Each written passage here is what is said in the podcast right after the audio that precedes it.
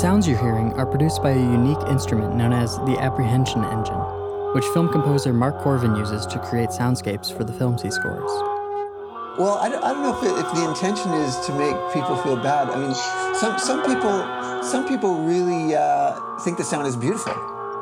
Uh, I think uh, certainly people, most people will feel a little bit tense, uh, definitely, and they'll have uh, the required apprehension. And some people just get freaked out and they listen to a minute of it and they just they're just so tense they can't they can't listen to it anymore. Uh, you know, I've gotten used to it. I mean, for me, it just sounds.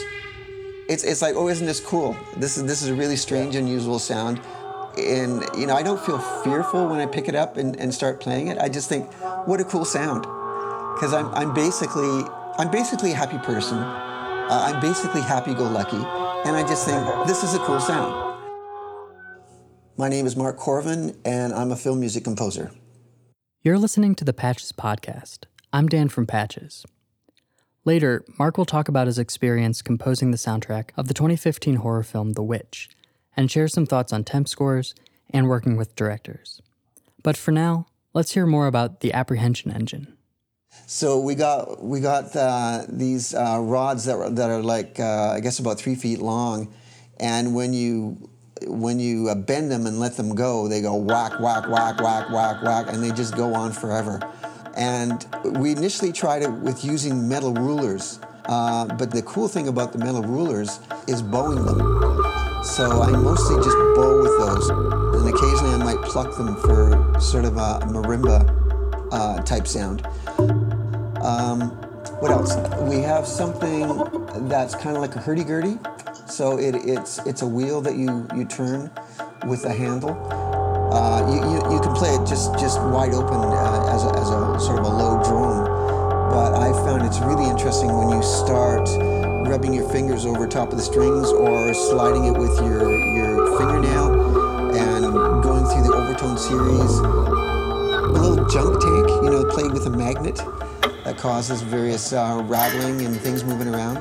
Um, also, we have two strings used as, as a guide for an electronic bow, uh, also called an e-bow that guitar players use.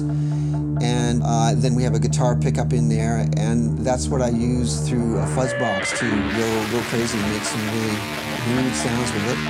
And then, of course, we have the reverb tank that uh, I like to play with uh, with the e-bow. Um, yeah, so that's that's about it. The way he talks about the odd components of the apprehension engine, Mark sounds like a guitarist talking about techniques like string muting, strum patterns, or chord progressions.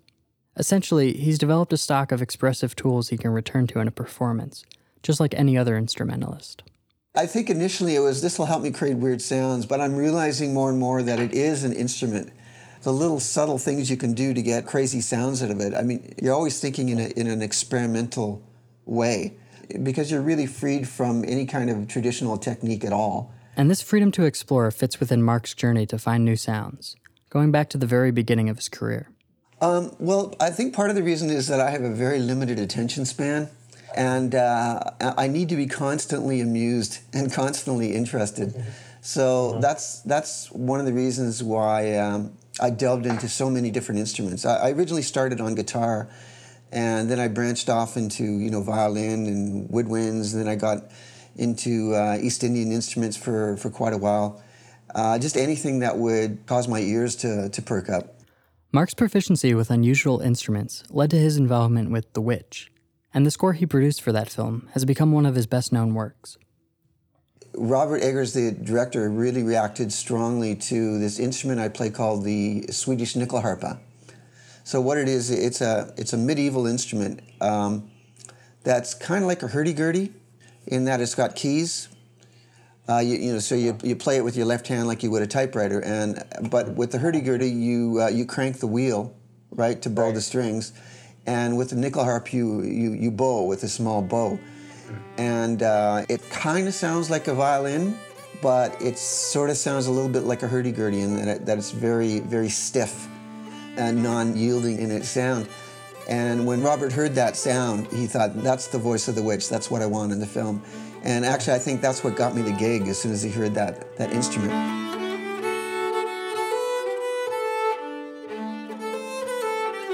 The Witch follows an isolated Puritan family in 17th century New England as they encounter supernatural forces. The ensuing horrors slowly tear the family apart. Given the nature of the story, the score needed to reflect the dread and terror felt by the characters, so Mark had to consider how the director wanted to reflect this musically. I was really reacting to uh, what Robert wanted. He, wanted basically maximum dissonance through the entire score.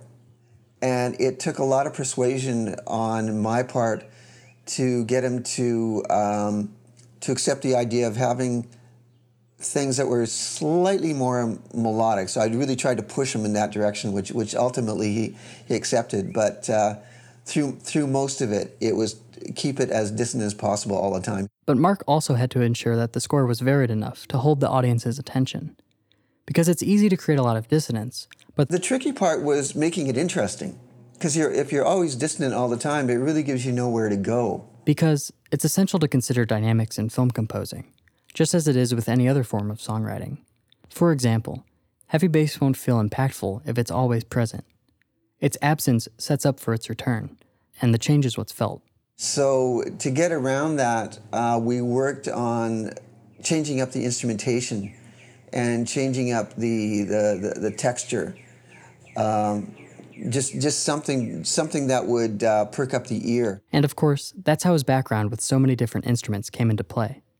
For the Witch soundtrack, Mark explored many types of sounds, often from surprising sources, as he looked for the right ingredients to create a signature sound for the film. We used various things like you know uh, shakers with with goat's hooves and uh, different different oddball instruments. We used uh, like the nyckelharpa, like I mentioned. We also used the bass nyckelharpa, and that's that's a real odd instrument. It's it's like the nyckelharpa, but it's like twice as big. Uh, the nyckelharpa is sort of like a viola, and the bass nyckelharpa is more in the range of a of a cello. Uh, in fact, that's the first thing you hear on the, the Witch score is the, the, the bass nyckelharpa.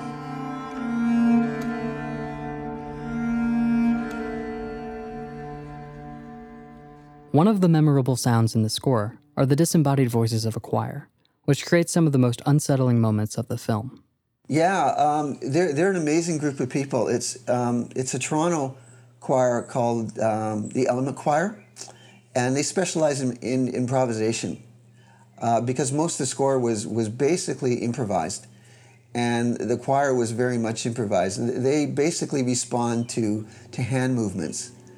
Um, so it was very, very loose. So I'd, I'd say it was sing an A, and then they'd sing and sing an A in unison, and then and then I'd sort of motion to other people to start moving up, and other people start moving down, and wave my hands around like like crazy to you know start doing swirly you know glissandi and things like that. Because of the odd soundscapes and disharmony used throughout the project, Mark had to take a different approach to writing. There isn't a lot of theory that could help with his decisions, and he had to rely completely on intuition. Oh, it's very much on, on feel. Uh, I, I basically abandoned traditional harmony altogether. I didn't really think in those terms at all. Uh, I was thinking much more like a, like a sound designer, and I was just playing with textures. Mark was freed in his approach, ironically, by the constraints that were required to stay consistent with the director's vision for the rest of the film. Uh, there, there was many directions I had in uh, in in creating that score. Uh, one direction was uh, no electronic music of any kind. So you know, no no synth pads, uh, no synth strings, nothing like that. Everything had to be completely acoustic. Um, like I said before, maximum dissonance at all times. Uh, most of the percussion that we played played through the score was just slapping on an old cello and, and banging on, on things. Uh, it's, I have to laugh. Like often I get uh, emails from people, "Where can I buy the score?" you know, they want they want the uh, the witch music written out, and and someone wanted me to do uh, a concert of, of the witch music. I go, oh my god, you know, I'd have to just like improvise for uh, for ninety minutes. So, after its release, the film received near universal critical acclaim, and is an accomplishment in design and storytelling. And of course, Mark's score played a large role in that success. Yeah, yeah, well, certainly got a got a great response uh, from the score, which really surprised me actually, because I, I wasn't really expecting the film to to blow up like it like it did. Uh, I, I honestly thought that it was going to be too weird and depressing for people, uh, which which I completely understand because uh, you know if you go into the theater expecting a typical horror movie, you're not going to get that, and therefore most people will be disappointed. And that's the rub with The Witch. While it technically must be categorized as a horror film, this simplified genre can't capture the complexity of the experience. Really, the film feels more like watching a Shakespeare play than Texas Chainsaw Massacre. You know, I really, I really looked at it, and I think Robert did too, as a, as not so much a horror film, but but really uh, sort of a gothic family uh, drama. Um, but it, but it's certainly not a typical horror movie in, in any way. So you, you have to be prepared for a different kind of experience. But there's no denying that Mark's score pushes what a horror soundtrack can do, and he's certainly been recognized for it. Yeah, but basically, uh, the only work offers I'm getting these days after The Witch, it's all horror movies, like exclusively. Uh, and that, that's a new thing for me because I've, I've been composing for film about 30 years.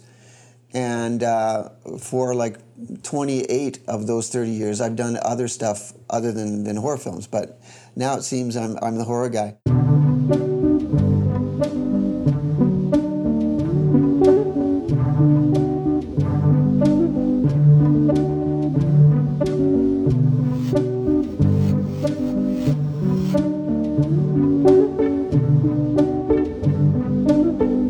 Really enjoyed my conversation with Mark, not only for the artistic ideas he shared, but also for his career long insights into the process of filmmaking and collaboration. Um, you know, going back 20, 30, 40, 50 years, um, composers were really regarded as, uh, as film, uh, you know, film, film keys in the, in the whole production process, right up there with the editors and everything else.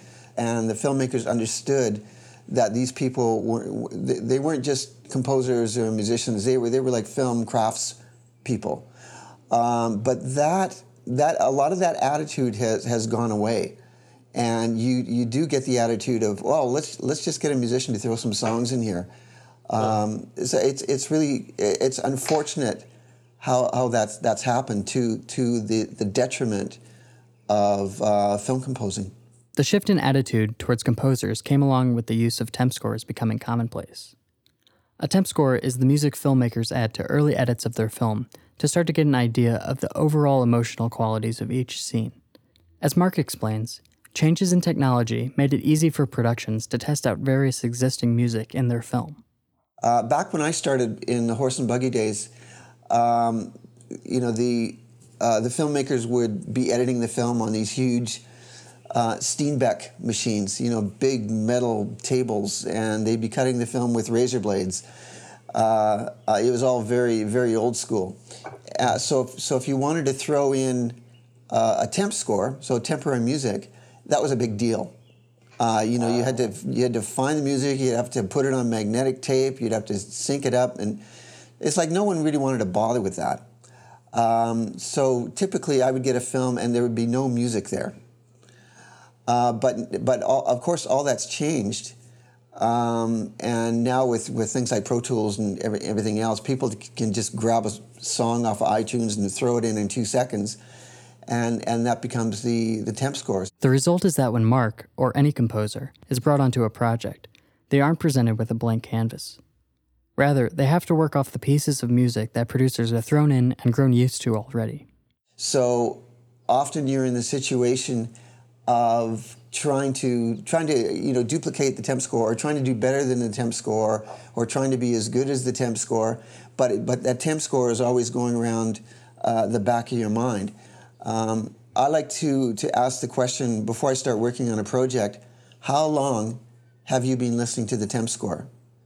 And if it's more than a couple of months I'm like uh-oh we're gonna have trouble because I'm gonna I know I'm gonna have a hard time uh, separating the, the, director from the temp score because 99% of the time the, the filmmakers will fall in love with the temp score whether it's working or not. So, a real problem composers face when they come onto a project is that the filmmakers have grown too accustomed to the temp score. Imagine if your favorite movie's soundtrack was swapped out with new music. Even if someone could come up with a better theme for Star Wars, they could never get away with changing the iconic music in the opening crawl now without outrage from an audience. In some ways, the filmmakers begin to have that kind of relationship to the temp score in their film, and it's hard to break. Uh, after a while, you can't imagine the film without that piece of music that you've been listening to every day for the last four months. I mean, it's totally, it's totally understandable. But it's only the filmmakers close to the project that are going to be affected by this. Without any familiarity, the audience is going to appreciate the score that best drills home the emotion of each scene, and that usually requires the composer to create something new that will be substantially different and more particular than the temp score was. Mark's approach is to tease out the director's true vision. Well, the first thing I try to do is um, try to make sure our language is the same. Um, because you, you do get the directors that go, you know, I, it's got to be jazzy. It has to be a jazzy score. What they really want is a bluesy score, but they don't have the vocabulary. So sometimes I have to uh, sit down with the director and go, this is a pad, this is suspense, this is tension, this is distance, this is like number nine on the dissonance scale, this is number three on the dissonance scale, or whatever, just so you have that shared vocabulary. And this is key, because the goal of the composer is not to create great music, but rather to enhance the storytelling of the film as much as possible using sound. This requires the composer to understand the emotion and direction of a project thoroughly. My approach is you, you have to completely understand um, the story that you're, you're working on before you can expect to do uh, music that's, that's going to support that.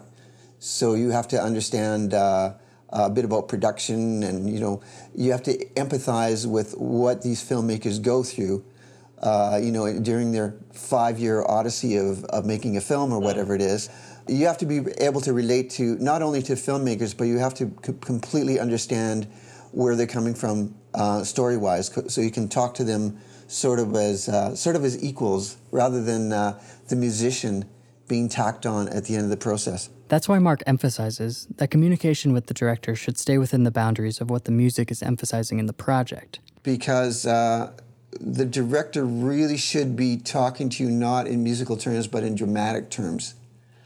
Uh, I had big trouble with uh, just recently with a director who was just they were so stuck in the style uh, of the music and the instrumentation that it was impossible to get them to talk about their film and and what the film required, you know, and how you're going to enhance the the drama because they just could not get over the uh, the whole style of it, and and it just uh, drove me crazy, and we we had to part ways on it. Collaborations are hard.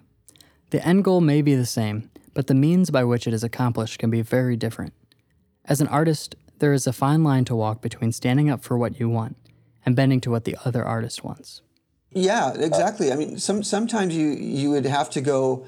Uh, you know, I'm tired of this BS. I'm the composer. I'm going to do what I think is right because you don't know what you're doing. you know, I mean, that might be required. Uh, I've, I've actually never done that, but I could see doing that. And other times you have to acquiesce and, and uh, say, you know, you, you do know what you're doing, and I, am going to put on a different hat and I, am going to help you create the kind of score that you have in your head already. Uh, now, that's not always going to work, and I wouldn't recommend that approach as a general approach to composers because, uh, you know, I, have made the mistake before of um, taking that approach to a talented director who seemed to know what they wanted and I would go, okay, I'm going to help you create the kind of score that you want. And they totally panicked uh, because it was like, oh my God, the composer doesn't know what he's doing. Ultimately, just as every film is unique, so is each director and their approach to filmmaking.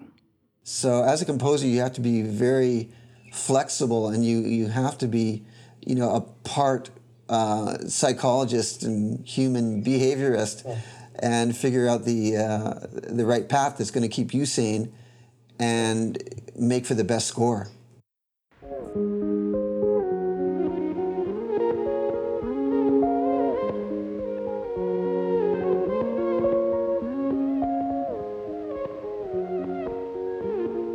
This episode was produced by Pierce Porterfield and me, Dan Hilsey. Big thanks to Mark Korven for talking with us. You should absolutely take a look at the videos of him playing the Apprehension engine that are linked in the show notes. You'll also want to hear his work in The Witch if you haven't seen it. It's a great film. The Patches podcast is a project of Patches.zone, a website dedicated to creating resources for music producers. If you're looking for sample packs, Ableton Live tutorials, or music production guides, go check out our page. Be sure to subscribe on iTunes or wherever you get your podcasts to stay updated on future episodes. Thanks for listening.